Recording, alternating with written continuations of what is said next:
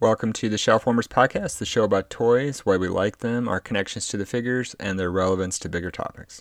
I'm your co host, Darby, and tonight we're going to talk about trunk novels. And I'm your co host, Sugu.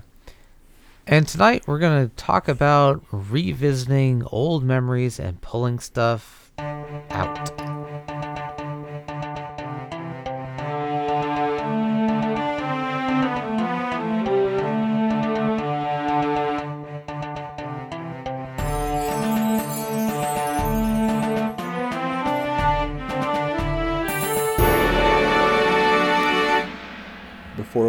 By way of introduction, I'm Darby Harn, a freelance writer and editor and an independent author. Publishers Weekly called my novel Ever the Hero an entertaining debut which uses superpowers as a metaphor to delve into class politics and an alternate America. You can find more information about me and my books at darbyharn.com. I'm also on Twitter at darbyharn. And I'm Sugu, your co host. I work in IT and education, and I'm also passionate about writing and story. You can find some of my travel writings on allaboutjapan.com, where I've written various articles about my life and perspectives in Japan. Tonight, we're going to talk about trunk novels. I don't know what trunk novels are. Uh, Darby, why don't you tell me and therefore everyone else what is a trunk novel and why are we talking about them? Well, as everyone knows, a novel, a trunk novel is a novel that has a trunk on it. No, um, the trunk novel is um, for authors is the a book that they've written that goes into the proverbial trunk. So they wrote it, maybe they tried to sell it, maybe they grew unhappy with it. It goes into the trunk, and and most all authors have have these. Uh, some have a lot, some don't, and you sort of accumulate these in your journey uh, as you become a better writer and you especially if you're attempting to sell something you you're probably your early efforts to sell unless you're very lucky are probably unsuccessful. So you probably have a couple of these that end up um, going in the trunk that no one ever sees. And um, I thought it was interesting to talk about for a couple of reasons because as I I caught a video that Brandon Sanderson did uh, last week or the week before about trunk novels, of which he has uh, quite a few. Um, and he was just sort of talking about them in the way that he always sort of characteristically is talking about his writing. Um, I thought that was just interesting. And then I also thought it might be fun. I, so I kind of want to talk about like talk with you about like what sort of is lurking in our in our proverbial trunks? What sort of experiences do we have with sort of writing things and putting them away? And do they ever come back out? You know, um, uh, so I thought that'd be kind of fun, and and uh, and then also I do have a little bit of news about a a novel, a book of my own that's going to come out next year, which is actually probably the case example of the trunk novel in my uh, in my uh, what would you call it oeuvre. so um, oeuvre, yeah, oeuvre, yeah, my sort of uh, bibliography, as it were. Um, so I thought that would all be interesting, but uh, yeah. Um, so it was maybe said that. Do you have Sugu? I don't know if I know this or not. Did have you ever have you ever written a novel? Do you have trunk novels? Uh, do you remember that one that I was working on for a while back in what 2001, 2002? Uh, the character was Lucian, was his name. Mm-hmm. Yeah. And uh, yeah, I've been. I was working on that, writing it. I was working on it back when I was a bartender. Came to yeah. Kansas City, was working on it, and then I just stopped. It just kind of stayed in a file in my computer. That was it was sort of was that sort of sci-fi or fantasy or both? Yeah, yeah, a bit of both. I remember you, did, did you did you um it, I remember reading some of it. Did did you finish a draft or were you just no. always working on it? No. No, I was working on it for a while and then Uh, I don't know. I kind of got bored with the story. I didn't like where it was going. I didn't like what it was doing, and I was like, "All right, I'm done."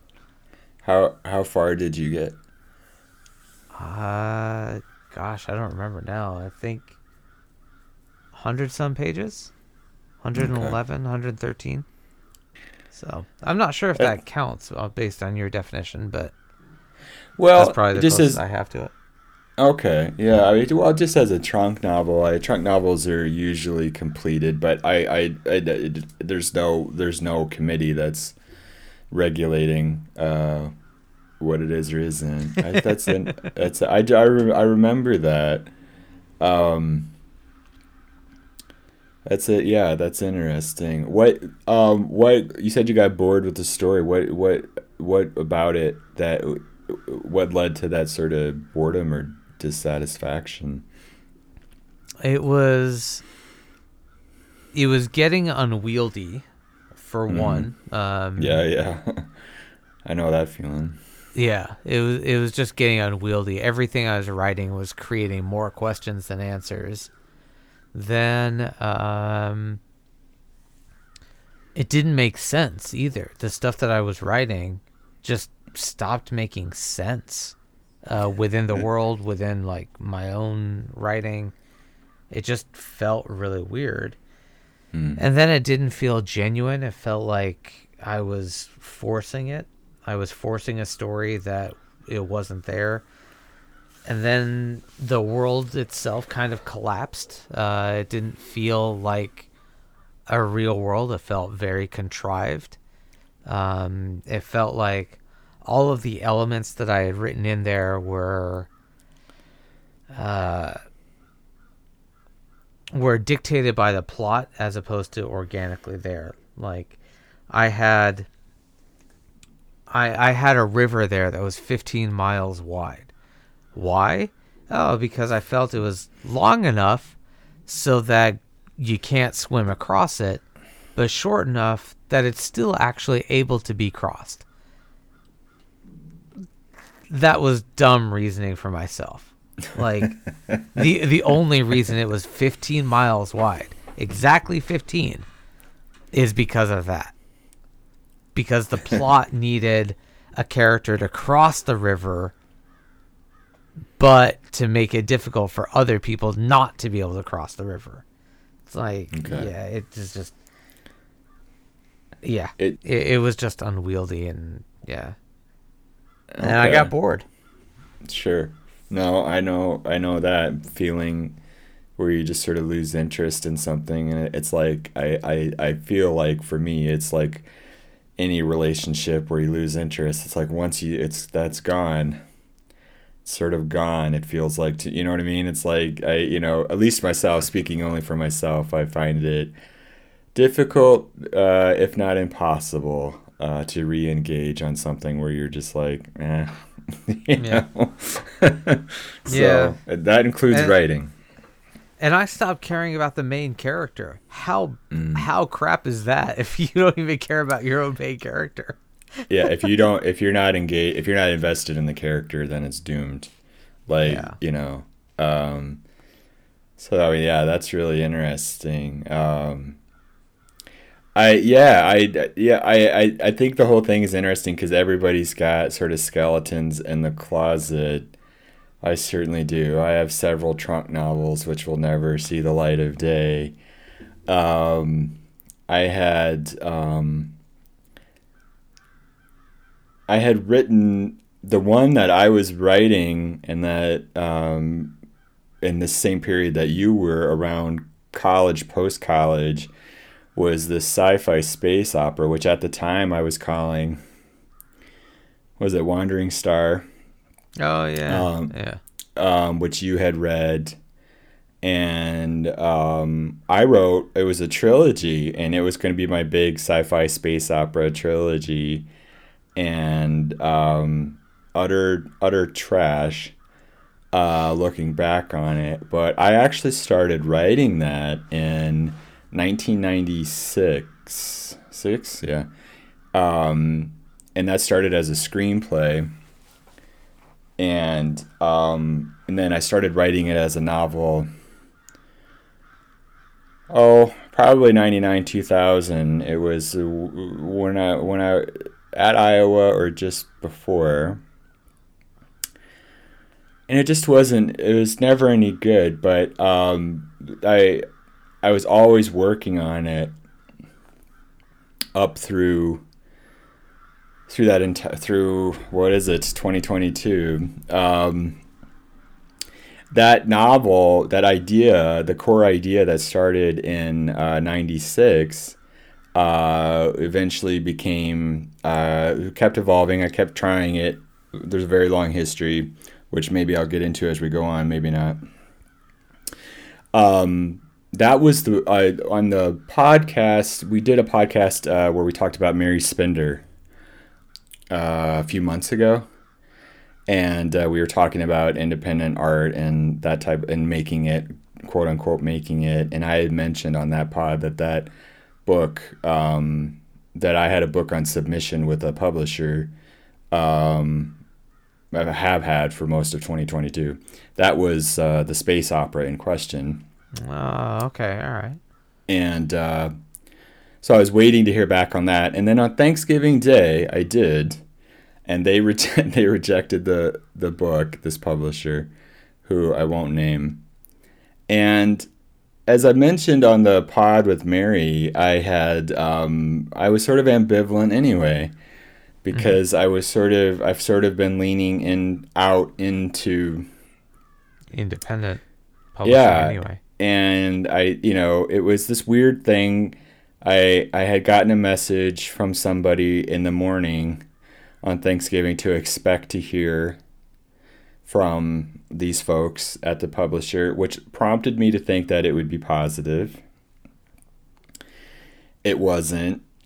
And and there was a momentary that you know, that little pinch of like, you know, um, woe is me. Um, but then, um, but then I immediately got on the phone with Al, who does Al Hess, who does the covers uh, for my books, to do talk about this, and and I immediately got on the phone with a couple close friends of mine, writers, to sort of talk about um, next steps, and re- realizing that I, I, I, you know, I had I've had this sort of uh, in the chamber, as it were uh, for a very for a long time, and uh, so the last few weeks have been mobilizing on all fronts uh, to bring this book out. And so I had also talked on the pod about next year being uh, Eververse Book Four. Uh, he that book, Black Market Heart, may still come out next year. Um, nothing wrong with it, but what I'm but I am I'm calling an audible, and instead of that book coming out in May, um, this the space opera. Uh, I'm going to independently publish the space opera in May or June, um, and do it myself and do it right. And I'm very excited. I'm very thrilled about this. I love this book finally, and um, I'm excited to to open up sort of a new chapter in my journey as a self publisher. But I'm also thrilled just to have this book, this sort of zombie novel, out out of the head, out of this, out, out, out of the trunk, out of the space into the wild. And I can talk about it a little bit more uh, if you're interested. But I just, I just thought it was interesting because this book has literally been sort of, you know, I always think of the telltale heart. It's literally been clawing at the floorboards for 20 odd years. And um, the other thing that's fascinating about it is that the core story has not changed from 1990, whatever it was, 96, 97 to now. Like, if you just looked at an outline, it, it's the same. So we're and, still talking about Finn, I believe was his name. Well, some things have changed. but the, the the the story where they, they go here and they go there and they're trying to do this is the same. Um, the characters are so let me yeah let me talk a little bit about it. Just uh, this is uh, it's got some breaking news, folks. I guess as far as this, uh, this first uh, I'm going to talk about this anywhere. Um, So the space opera is called Stargun Messenger. What's a Stargun Messenger? Uh, Stargun Messenger is basically sort of a is what the main character is uh, in the book. It's a uh, the main character is Astra Adari. Uh, Adari is a messenger who basically in the galaxy, the universe that she lives in, they hunt down thieves. Uh, they're basically the law. They're deputized, but basically what they're doing uh, is they're hunting down thieves who steal something called filamentium, which you may remember, Sugu, from the original draft. Vaguely, Uh, yeah. Filamentium is a fuel that allows for uh, faster than light travel.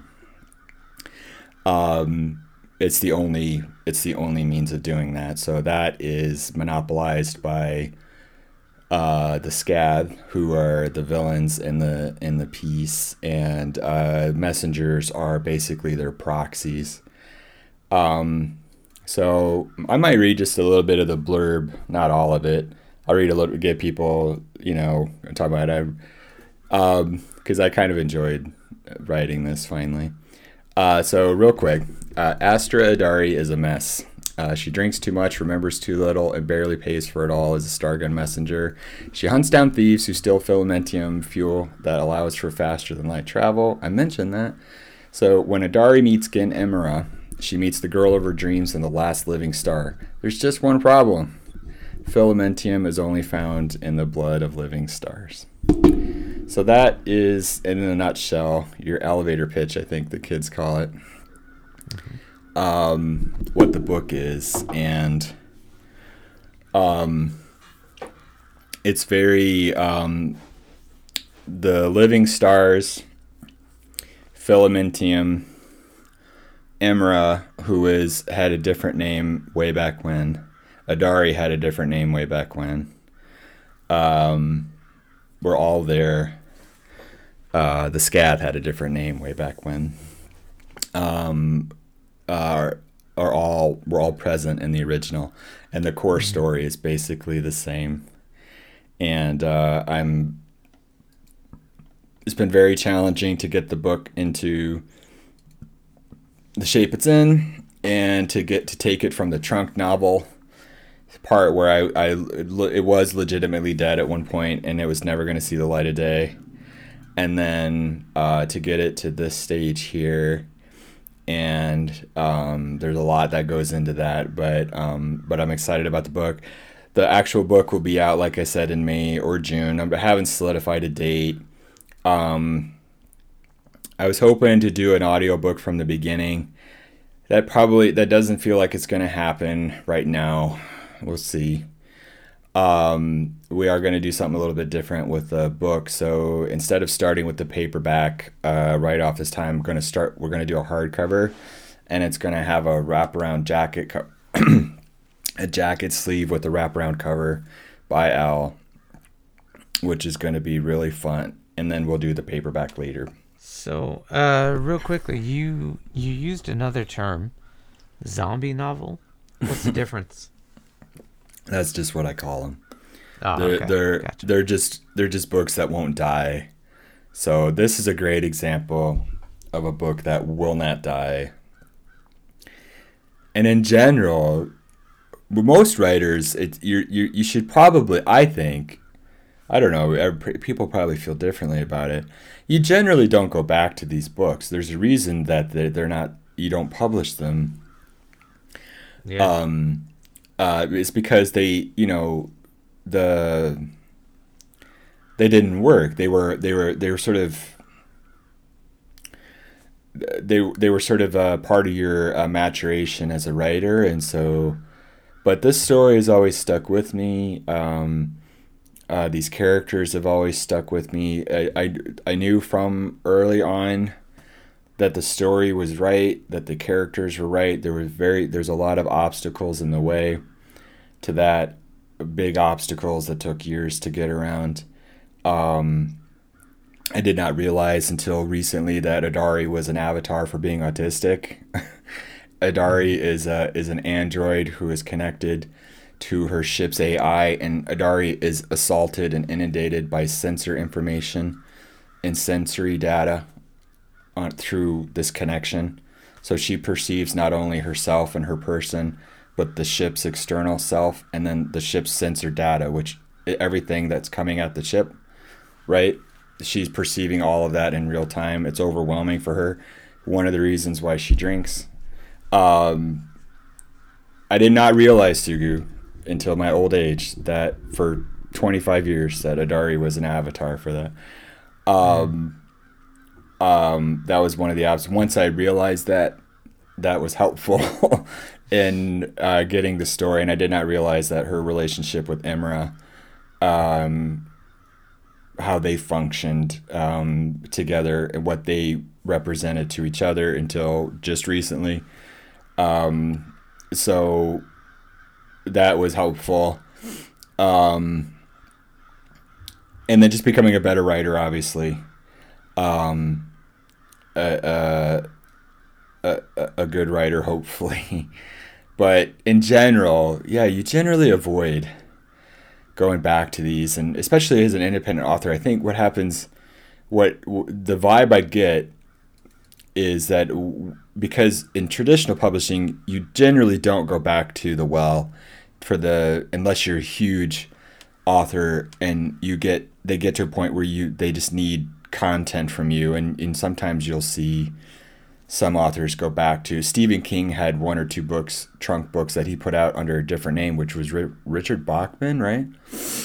Um that was uh, that the, that King one?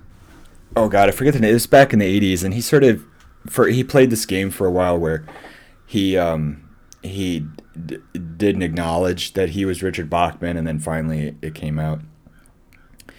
Um, so and you know, when you're prodigious like Stephen King or Brandon Sanderson, you have a lot of these, and I have a few, but I, I don't have ten or twenty like these guys, and you generally avoid them. And then as an independent artist, you're probably not your your instinct is probably because it's content and everybody's telling you as an independent artist artist you need to you need to generate content for engagement you're probably thinking i'll just put out this fantasy quest d&d novel i've had and i'll put it out and people will read it. But that also you don't want to just do that either because right, for the same reason. Because you don't want people to read it and then like oh my god you know like this is this is not good. Um, the same yeah, principle applies. content.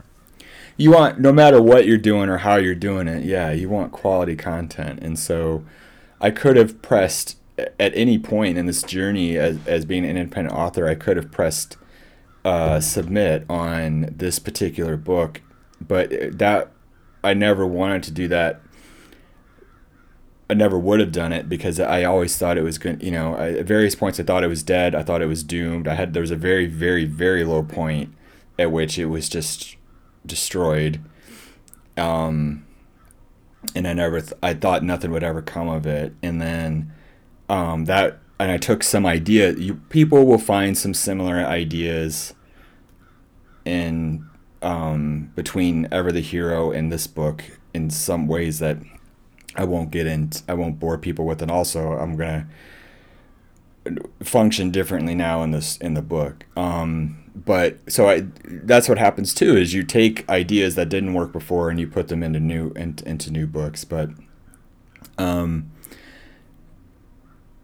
but this book though didn't this book became sort of a zombie novel it wouldn't go away it wouldn't die and then as i the last few years i've talked elsewhere on the pod about sort of personal journey sort of better understanding about myself I got to a better understanding about Adari and her story and her journey.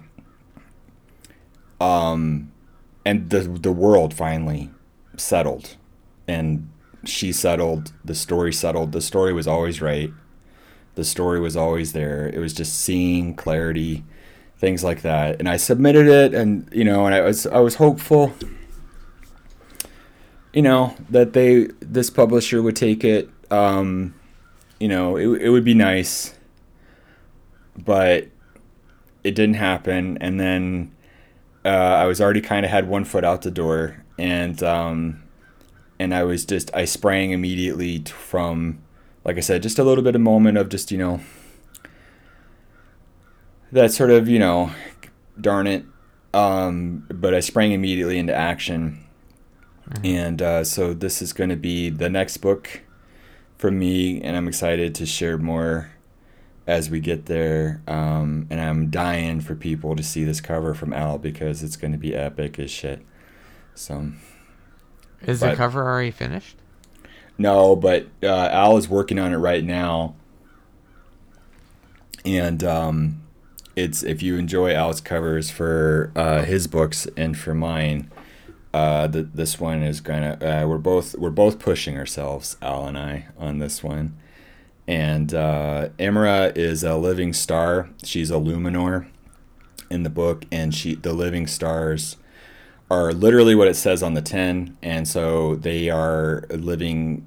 Uh, she's appears human, humanoid, but she glows. She has a ethereal sort of glow. She's blue. There are other different, as with stars, there are different colored stars, uh, but she's sort of blue. So that might give you an idea of the cover. What what to expect? what to expect when we get there? All right. So, um, what made you bring it out of the trunk? I went to so my friend uh, Essa Hansen, my dear friend Essa, is uh, a sound designer for Skywalker Sound, and um, I went to visit her. Uh, went to Skywalker Ranch, and in the and in the uh, the home hub of Star Wars, whatever you want to call it, I was uh, I was stirred and I was inspired to return to this story. What was this? 2018, I think. Yeah, I was gonna say that was a, a while ago. That was a couple years. the book had been dead for a very long time at that point, but I was inspired to go back to it because I had been inspired by Essa. Essa Hansen, uh, I'll just say right now, is the primary reason this book is coming out. Um, the for a lot of reasons, Essa is she's a great friend. She's a great writer. She's instrumental in helping me on my journey uh, sort of t- as a autistic person and an autistic writer um, and this experience that we had motivated me to return to the story because i had abandoned the story i had not thought about it actively uh, in a long time and i was you know you're sort of soaking up star wars and i'm like i want to you know I want to go back to it. I want to see if I can go back to it. I went back to it. I shared it with Essa. Essa tore it apart. It was terrible. It was no good. It was bad. And that experience, uh, that bloodletting that occurred, was instrumental in helping me understand some things about my uh, challenges as uh, being autistic and being a writer. That moment was the um, watershed moment. I don't know if that's the right word, but um, the book was bad. It was bad. It was not good, but the bones were there. That then progressed. So these things take a long time for me to develop, to unfold for me, to untangle the knots. And so that took a couple more, and I tried successive drafts. There was then a very different version of it, which went away from the core story, which I liked a lot that some people read and liked was much better but then I did but then I knew that when I did that is when I knew that I was I I was on the wrong track that the right track was the original story the original idea and so I went back to it and I was always working on it here and there not it wasn't like I ever sort of because I've been working on the other books, you know, the last several years, the Eververse books. Mm-hmm. Um, I would just sort of pick at it and pick at it, and I would work on it until finally I got her into shape, a shape that was okay. And then I submitted that to the publisher in March, February, February or March of this year.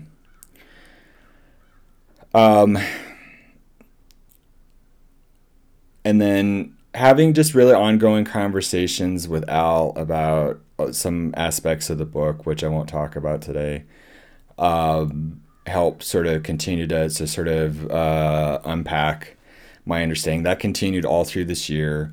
And so just a little bit of, you know, you sort of making adjustments. I was up until yesterday, like yesterday, I was a line here, a word there, but then you realize that that's all you're doing now. And it's, it's, it's a weird sort of sense of uh, be, uh, being done. I'm finally done uh, with this book.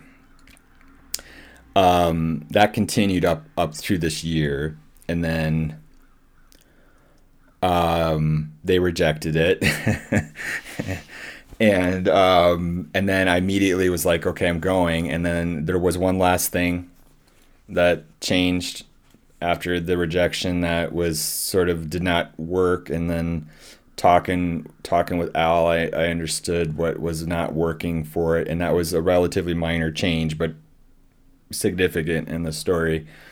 And then that so now she's done and um and uh yeah, and so that's what uh, that's what led me to it and uh, you know that's it's been a journey of about 4 or 5 years. It'll be 5 years when it comes out from the point mm-hmm. at which I was like we got her back, we got a heartbeat back to um to this point. So I could have waited uh real quick I could have waited. I could have just put the book four out, Eververse book four out on schedule and waited, but I didn't want to wait for some reasons I talked about on the Mary Spender pod. It's like I, I, I desperately want and need to do something new. I want to make some changes next year. I have to make some changes next year for throughout every aspect of my life. This is part of that. This is uh, getting on a new path and a new door. I'm I'm I love this story. I love these characters. I want people to meet these characters. I hope they love them as much as I do. I hope they feel the same sort of excitement. I feel, uh, you know, Eververse people, are you like, does it, you know, do I bother with this? Is there any reason for me to read this? There is. I'll just say that. We'll talk more about that when we get there. But um, anyway, yeah. So uh, what are. Essa said that it was crap, and she, as you said, bloodletted. Blood what all were some over of the, the things that she pointed out? Um, I probably well, one comment I'll never forget was simply a comment in my Google Docs. Why? Okay. it ranks All up right. there with the other harshest. Our mutual friend Polly Brewster left me a comment in what became a country of eternal light, which the comment was simply, "You're better than this." so that's when you know you've got true friends. Um, uh, I won't get into all the detail with uh, what Essa said, but basically it was um, it was all tangled up in knots, and it was the the you were talking earlier about your story with uh, Lucian and some of the decisions you were making and things you, you were like you, yourself you were questioning well why is this river 15 miles wide? I wasn't even questioning in the story why some things were the way they were. And so Okay. so consequently it was a miserable experience for the reader because they had and also I, I simply I had no means prior to this experience I just related of uh, unloading exposition, anything like that, because I, I, I had no way until the last few years of being able to deliver that because in my head it's just all this tangled burl knot mess. And so that's how it came out on the page. And so it's something I've gotten much better at over the last few years and over the this sequence of books to the point where that short you and I were talking about a short story last week I wrote as a I was inspired by our conversation about Thor and fat shaming, which has mm-hmm. the single best for me personally delivery of exposition that I've ever written in that short story. Part of that is the character. The the character in that story is Abby from the Eververse. And Abby is the perfect instrument to deliver exposition because she's bang. Right? Here it is. And she rattles Okay. off in, in one line the entire fucking story to that point, right? Okay. And but the other part of it is I finally learned how to do that. But these early versions of all these books and a little bit Ever the Hero. I'll say I, I know you know I, I I'm very proud of Ever the Hero, but you can still you can still see the struggle at that point. That book's a few years old now. Um, trying to get, how do I get this information out? How do I get it to you in a way that is not beating you over the head or is like what what are you talking about? Um, it was for me was like wrestling a bear. Um, Okay.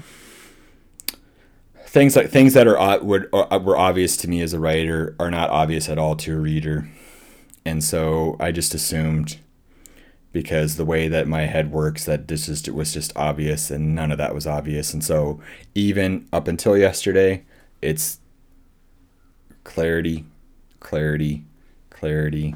And i think that's true of all writers in the in when it comes to things like trunk novels. And when you're when you have those works that are sort of there on the hard drive or or you know and some for some of us floppy disks. Um do you you know what what was the main ingredient that was lacking? I think a lot of time besides obviously your skill you're growing in skill but i think uh, for a lot of not it's clarity. It's it's you know are you seeing a novel is very big it's very complex. You sort of think of it as simple because you can hold it between your hands. The the actual writing of it the creation of it the planning of it is very very complicated. Talking to other writers who are much more talented than i am you realize how daunting and how um, uh, complicated a task it is. There are all these you're you're you're building a, a you're building a, a gigantic whatever metaphor you want to use you're building something you're creating something and it has all these moving parts. You're just a person you know um, i think about tolkien a lot. Um, tolkien created this magnum opus and um, tolkien's experience in um, writing lord of the rings was similar to in this respect was similar to my experience with the Stargun Messenger because they both took about the same time, which is about 20 years. Um, And they were both, they're both in some ways, his was a content delivery system for this language and this beautiful uh, mythology he created. Stargun is uh, not anything like that. Um, but it, it's a, it is a it is a it is an avatar of these things that have been going on in my life which i had no i was not i was unconscious of for a very long time um and i feel like becoming conscious of them allowed me to become conscious of the story which was always true and was always there and always wanted to get out and uh, Imra and Adari are good avatars, I think, for those things. Imra is I love them both. Imra is sort of an avatar of of um, uh, it, because she's a living star. People, she embodies stars and all their qualities, and um, the the stars represent different things to different people. Um, they're they're also fascinating. They're beautiful. They give light. They give life, and they they also burn. So um, I yeah, but so it's been a journey. It's been you know it's been exciting this last sort of 10 days or so, two weeks, whatever it's been since Thanksgiving. I, I'm thrilled. I'm literally thrilled to be to be getting to this point on the book. She's done. She's laid out. She's been laid out for a while um, because I just assumed that it was going to get rejected. So I just went ahead and I laid it out myself, and I'm excited because I, uh, there's a lot of growth for me as a uh, on that part of the artistry and I think as a writer I think it's the best book I've ever written. There's probably some parts of it that are it's a very different book from the other books I've written. Um, I I won't anticipate what people think about it, but um, it's also probably the only trunk novel you're ever going to see from me, uh, because uh, the other ones are not good and have no hope. Okay, so let me ask you this: um, when you in 2018 you were in Skywalker Ranch and you got inspired to Yes. pick it up again, Yeah. So you picked it up. What did that feel like to revisit that story after so long? Uh, when it was a trunk or when it was in the trunk, like, how did it feel to look at it after so many years? It yeah, that's interesting. It feels a little bit like it does now. There was a little bit of euphoria about being able to go back to it because I it was dead. So I'll back up a little bit. Um, the original core idea, I said earlier that the basic story in the, is the same as it was in the late 90s. That's true. The core idea is not. The original idea was pretty simple. It was just Star Wars meets Indiana Jones. Adari, in her original form, was an archaeologist who went around the galaxy exploring relics, and then she then, in the course of that, happened upon, um, who was Imra, who was then someone else. Um, it's a pretty simple idea. It's a pretty good idea. It's so good that uh, Lucasfilm themselves eventually realized it as Doctor Aphra in uh, the comic book, Star Wars comic books, in like was it 2016? Dr. Aphra is a archaeologist who goes around the galaxy looking up relics, and uh, she's a freelancer who ends up working for Darth Vader in the Empire. Okay. Um, around that time when Aphra came out, I realized was I realized that the book was this idea was definitely dead, that it was a good idea, but the opportunity had passed, and if I had been in complete control and agent had complete agency in the moment i might have been able and i was a better writer than i am i might have been able to realize the story back in the moment when i was first writing it. I'm always i'm always um, impressed by you know young writers who are in their 20s or 30s who they write a book or they write a whatever and they just seem to have um, supreme uh, agency over their art and their work in ways that I, I just only feel like in the last five minutes I've been able to find. But I didn't have that. And so if I had, I might have been able to do this 20 years ago. But I didn't. So that led to the story, the concept being invalidated by then the emergence of Aphra. And at that point, I thought it wasn't a, the book was on was in the trunk at that point by the time Aphra, but Aphra came out. And I was like, okay, it's done. So there's nothing happening. And then Skywalker, I go there, but I was I was I was just I was inspired. I was there was all this energy. I'm I'm looking at all this stuff. I'm looking in the I'm in the library in the house at the ranch. And as you walk into the the main library at Skywalker, on either side of the door as you go into the library are these two cases glass cases, and inside the cases are all this sort of memorabilia from the movies, including actual maquettes from that they made, including one of uh, J- original Jabba the Hutt maquette that they made when they were designing Jabba for Return of the Jedi, things like that. The okay. um, there was a the staff of Ra from Raiders, the round piece, mm. is in okay. the case and I was looking at that stuff and like concept art and sort of there was some dis you know things in there, and I was like I, I, I felt that you know that sort of same spirit I did when I was younger, and I was wanting to write the story and wanting to create my own world and be um and and that joy and that spirit and that um um that fun that motive that I was wanting to do to begin with. And so I went back to the story and I knew that the original concept was dead, but the original concept was always there, which is that the Imra and the living stars are the source of filamentium. Filamentium is is the the flashpoint for everything in the story. So Adari shifted from being an archaeologist to being a stargun, who is the person who is she is and she's deputized by the Scath to hunt down people who are stealing filamentium. Adari doesn't know where it comes from. She doesn't. No one knows about the living stars. And then in the course of the story, she discovers the truth. She discovers that that you know, that, like everybody else, that she's been believed in this lie that her entire life is built on a lie. because their entire civilization in the galaxy is permitted by the butcher of living people Mm-hmm. for their for their blood. That kicks off the story. Um, so I got to that, and um, I got a draft, and then I shared it with Essa as well as some others in my in my group, and yeah, it was trash, and it was no good, and it was like, and uh, all it was very bad. Very bad experience not gonna lie but it was uh, ultimately productive.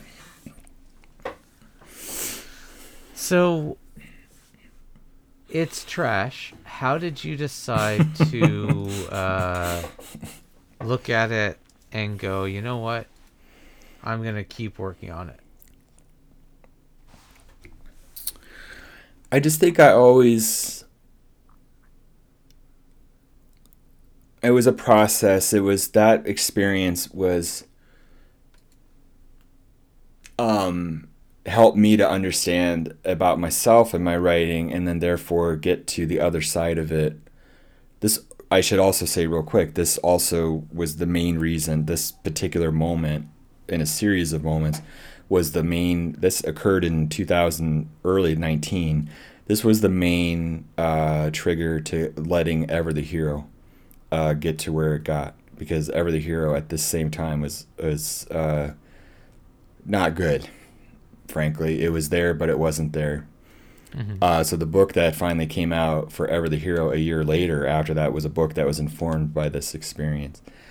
So I'm, I'm thinking a lot of people, our audience, myself, would revisit something that's in the trunk, look at it, realize it's crap, then get proof that it's crap from your peers or your from your community saying, yeah, it's crap.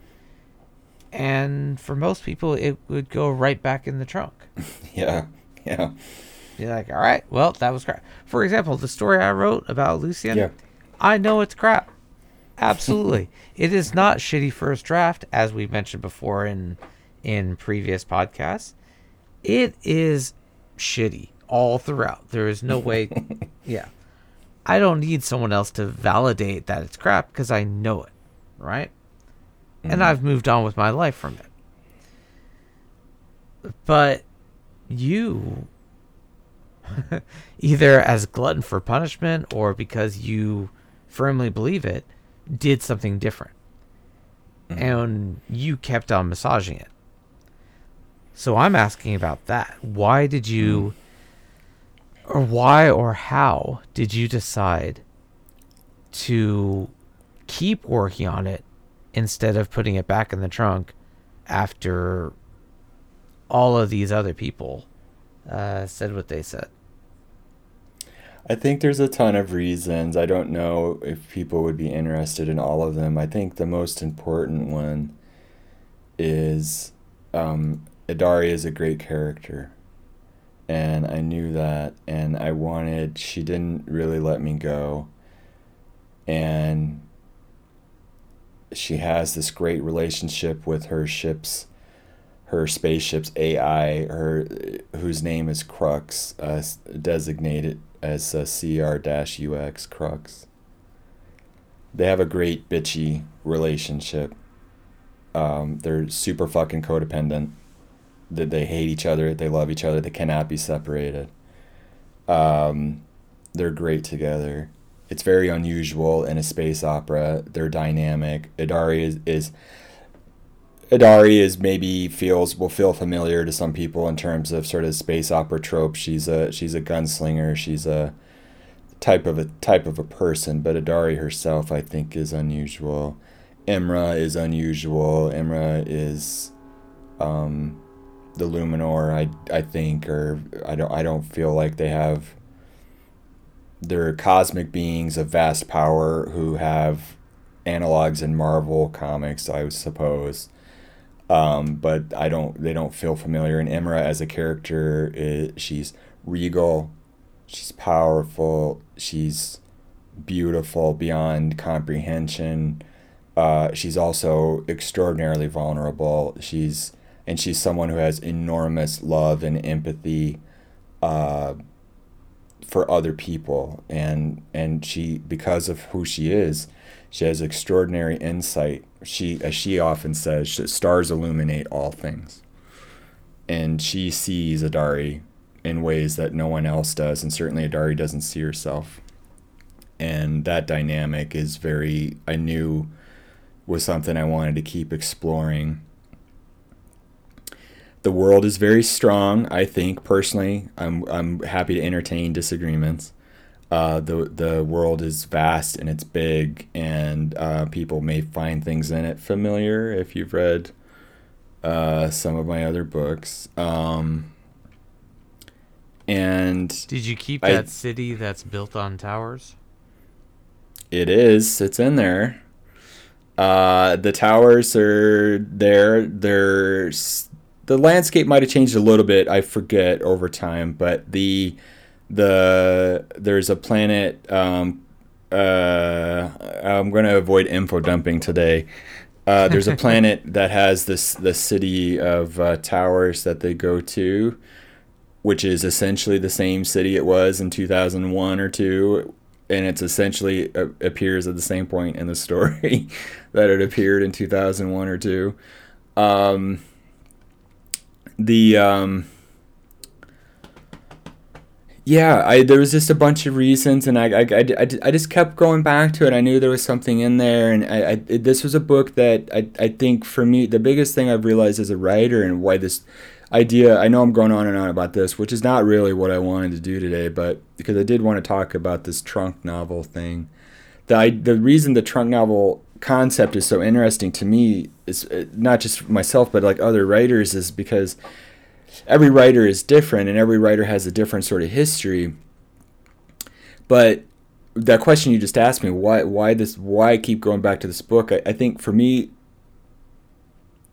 I think it's I think the thing I've realized about myself and certainly as a writer and, and as a person is that um, I had the ideas I had I had some ideas I had some things that that because of who I am and how I function, I was prevented from actualizing.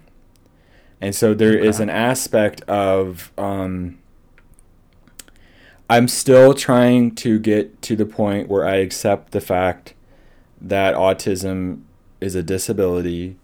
I it it's most most I think it, it, it's accepted as that, and, and people view it as that, and certainly it's labeled on my driver's license as that, which is a whole other story. Um, I struggle with that for a lot of reasons that I won't I won't bother people with today, but getting around that, getting around the idea that I was obstructed, that I was disabled from getting to this story and this um these characters was a reason a motivation i think and keep going back to it is to to realize them to enable them and this part of myself. And and so i it's a trunk novel for sure. It's a trunk novel you know it's over 20 years old but um, it is also completely ripped out, destroyed, built, rebuilt from the ground up, and it's a book that's really informed almost entirely by the last few years, certainly the last year. So, um, you know, this I this book would not be in the shape it's in if not for the last twelve months or so. Yeah, you've mentioned before that um, since your diagnosis, you've kind of felt like you've had to reinvent your identity in some ways. Like you've had to relearn yourself. You've had to mm-hmm. relearn all sorts of things that maybe other people would have long passed. Um, yeah. You know, things that have been habituated over time, and you've had to go through that process. So now, going back over all those uh, things that you've written, does it feel like a breath of fresh air? Like you're looking at them with a completely different lens, which is Yeah. changing the stories? That's exactly what it is. I, I, I've always known who Adari was. I, I had no idea who she was. I've always known who Imra is. I, I had no idea. Um, it's like meeting them again for the first time. Um, I added a scene this week into the final chapter in the book that is a scene that anyone else would have arrived at immediately. Any other writer would, would obvious that that's their sort of final coda, the two of them together, that j- only just occurred to me this week that that, that that part was missing from the story because I didn't know this these aspects of the story. They weren't. I wasn't conscious of them. Um, yeah, it is like a breath of fresh air. It is like meeting them for the first. And now I'm I'm very excited to go on into the series. So it is a series. There's gonna it, it'll be a trilogy. Not gonna go Gonzo with several books. It's gonna be a trilogy. Um, there is a trilogy that I wrote back in the early 2000s that um, is I will not be leveraging or harnessing those other books. Those are toast. The story going forward is going to be completely different. There might be like characters or planets or stuff like that that I'll use, but it's going to be, and I'm really excited about that, about going forward into unexpected places and um, uh, continuing with these characters um, and following their journeys. Now that I now that I know really truly who they are and what paths they're on, um, following those journeys and allowing them to grow and unfold in ways that I I have an idea of where they're going, but I don't. Unlike the Eververse, where I have a little bit more concrete idea, sort of the big picture.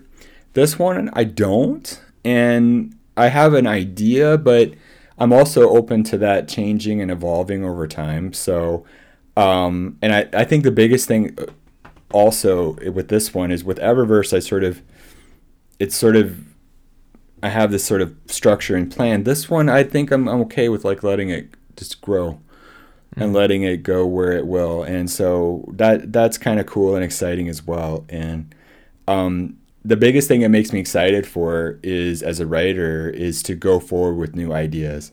I, I won't be going back to the trunk for any other. I have a few other trunk novels which are just, including one I don't think I don't know if you read or not that that I wrote in college or thereabouts, which I have a sort of deep fondness for, but is not any good. Um, but it was one of those novels that you know this is how you learn how to write. And um, uh, there's no there's no reason to go back to it. And so i'm excited to go forward with new things and looking ahead and, and find new ideas and be inspired by different things. Um, you know uh, that that's exciting to me Sure. right now. Yeah. What about you? Do so, you want to do you want Uh, real quickly, just to kind of refresh my own memory. That first book was Wandering Star. The second one was Living Star, and then the third one was Fallen Star. was the second one falling star was the second one was falling star i think and then the third one i think was living star Oh, This was- right. they were yeah so the the titles clearly i was doing what all these sort of ya novels do today on the shelves which is they all have that sort of title what would you call it sort of sequence where they, they it's like a word or two that they all fit into this sort of thing i guess to help with branding i guess. I don't know. I had a i had a weird debate um, with uh, the title of this book because i originally wanted to call it astra adari and the glass star. And i had a, a couple people tell me that they didn't know what either of those things were. And so i was like i was like um so i was like i just and then i was like well i just want to so i was like how about stargun messenger? Because she's and then everybody's like oh yeah that's fucking cool. Like it's like but you don't know what a stargun messenger is either. It just sounds cool. It's a So, gun. it's start- of course, it's it's a gun yeah. It's a star gun. So it's it's uh, that's the title, um, and I have a feeling the title of the second book will be different. I might I might we might have Aster Dari in something, but uh, we'll see. Um, that that's a ways away. Yeah, I I I always liked uh, Wandering Star as a title. I thought that was an interesting title. I like the title. Yeah, it, it it's sort of it definitely doesn't apply anymore. Um, um, titles are always interesting because it's like I feel like I always my titles always change for me. I always feel like in the beginning I have a title for something, and then it changes. Ever the hero was a few different things uh, before before I got to that. Uh, obviously, Stargun Messenger. Um, I remember it was it was absolutely torture to get to the Book of Elizabeth, uh, my first novel. To get to the title for that. Uh, another trunk novel I have is the sequel to Elizabeth, which people actually ended up. If you've read book three and Nothing Ever Ends from the Eververse, you've actually read I salvaged some bits of that um, when they're on Mars, when they go to Red, Miranda mm-hmm. and Abby. Uh, that came out of that trunk novel.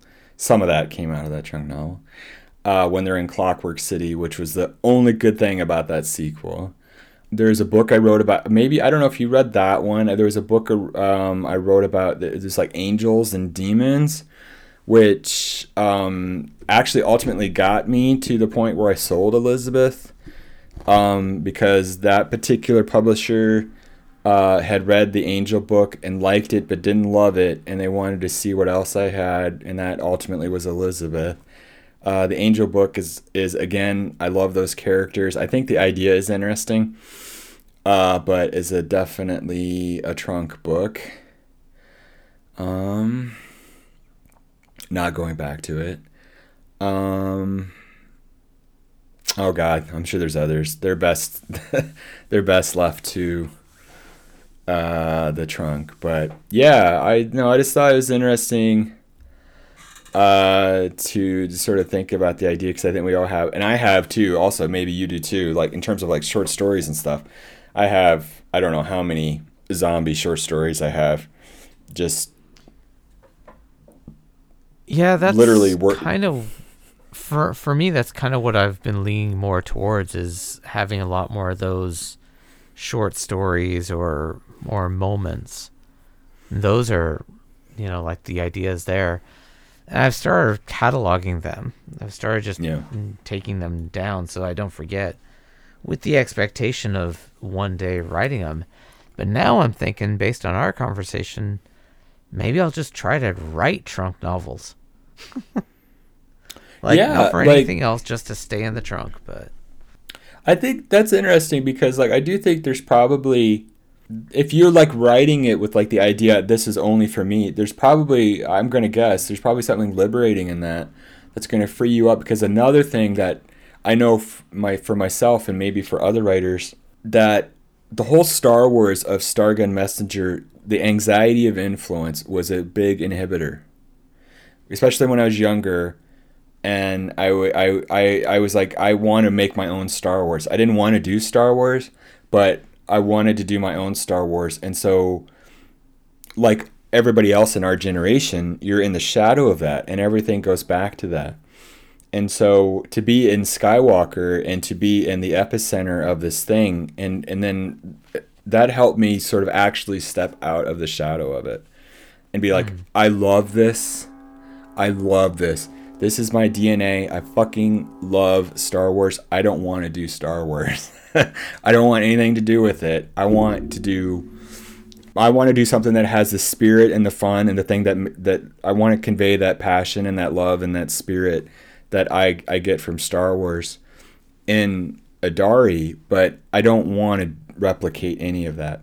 So mm-hmm. um, I think writing just for yourself without, oh, I, I need to sell this or I want it to be this or I'm not I'm never going to show it to anybody that might that might be liberating. That might just open up the to get you to a place where like you know this is you're doing something and then then you're like oh now i have something. I mean i think that would be kind of cool. Yeah. you know Yeah, so I think I'm gonna let the let those thoughts percolate, and then maybe start 2023 with uh, some, a bit more concrete ideas of writing for the trunk. yeah it's like i you know i think everybody should try that if you're interested in writing you should just write something for yourself you know um, That's not a journal entry. That's not a journal entry. Yeah, I mean, I think actually to go back to Brandon Sanderson real quick, I I I, I may be misremembering. I feel like he said when he wrote his what was it four or five books over COVID, and initially he started writing them. It was just for himself. Um, was how that sort of process started to fill up time. Um, and of course, he's obviously doing them on his own. He, he did the Kickstarter, and he's going to be publishing them on his own in 2023. Um, so yeah, you never know. You know, I, I think I, you know, and actually I won't get into the details on this, but there, there's a, another writer I know who's kind of in the same boat, and they're like trying to wonder, they're trying to figure out what they're doing next in terms of trying to sell the next book and it's like the, it's a little bit similar to the conversation we were having which is to just do what you want to do and come what may right? You know it's like mm. that's kind of where i'm at. Just do what you want and if it if it goes in the trunk and stays in the trunk that's okay you know? And if it if it's like oh god you know it's it's horrible. Um or if you're like oh wow this is fucking good like you know um that's cool too. So you know and the great thing is we talked about before the great thing is is the you can you have options now that you didn't before so.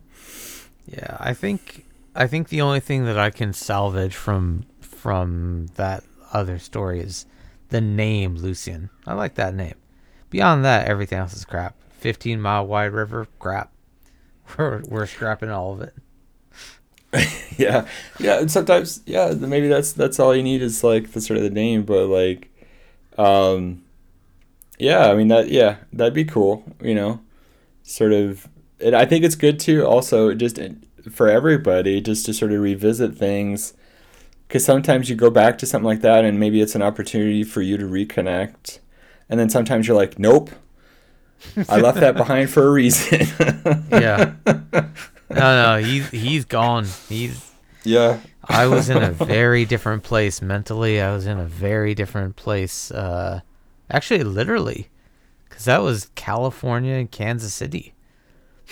Right. Yeah, right. So sometimes that uh, that's why those things are in the trunk because they're they're they're time stamps in a way, and sort of to bring them forward. And I, I think Stargun Messenger is a, for me personally, for the reasons we've talked about, is a different case. But um, hopefully, there's something timeless about it.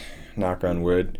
Um, but but otherwise, yeah, those things are sort of they're timestamps, they're signifiers of your moment, and in that way, they're good to revisit. If you're trying, you know, maybe you're you just want to reminisce or you just want to sort of chart your progress but uh, there's a reason yeah there's usually a reason they're in there um you know which is okay Yeah, I uh I use Evernote right now to kind of catalog the ideas and then I'm starting Scrivener. Uh starting to use Scrivener about like actually fleshing them out. mm-hmm. yeah So, maybe that who knows, Scrivener. maybe that'll help. yeah absolutely that'll do it for today folks. Thanks again for joining us. Once again i'm darby harn and you can find more information about me and my books at my website darbyharn.com i'm also on twitter at darby harn. Sugu how can they find out more about us and the podcast? You can follow us on Apple Podcasts, Spotify, or wherever you get your podcasts. You can reach us at our email address, shelfwarmers at gmail.com. Send us feedback about the show, your thoughts, opinions, recommendations, and insights on our perspectives. We're always happy to hear from you, our audience, and we'd love to share your opinions on our next show. Again, that's shelfwarmers at gmail.com. And if email isn't your thing, we're also on Twitter. You can reach us at shelfwarmers. Give us a holler. We have new episodes every Friday. As always, remember to stay safe, wash your hands, practice social distancing, and get vaccinated when you can. Stick around to listen to a free clip of more content from us. Subscribe today, and you can hear the rest of the following and more. Bye bye.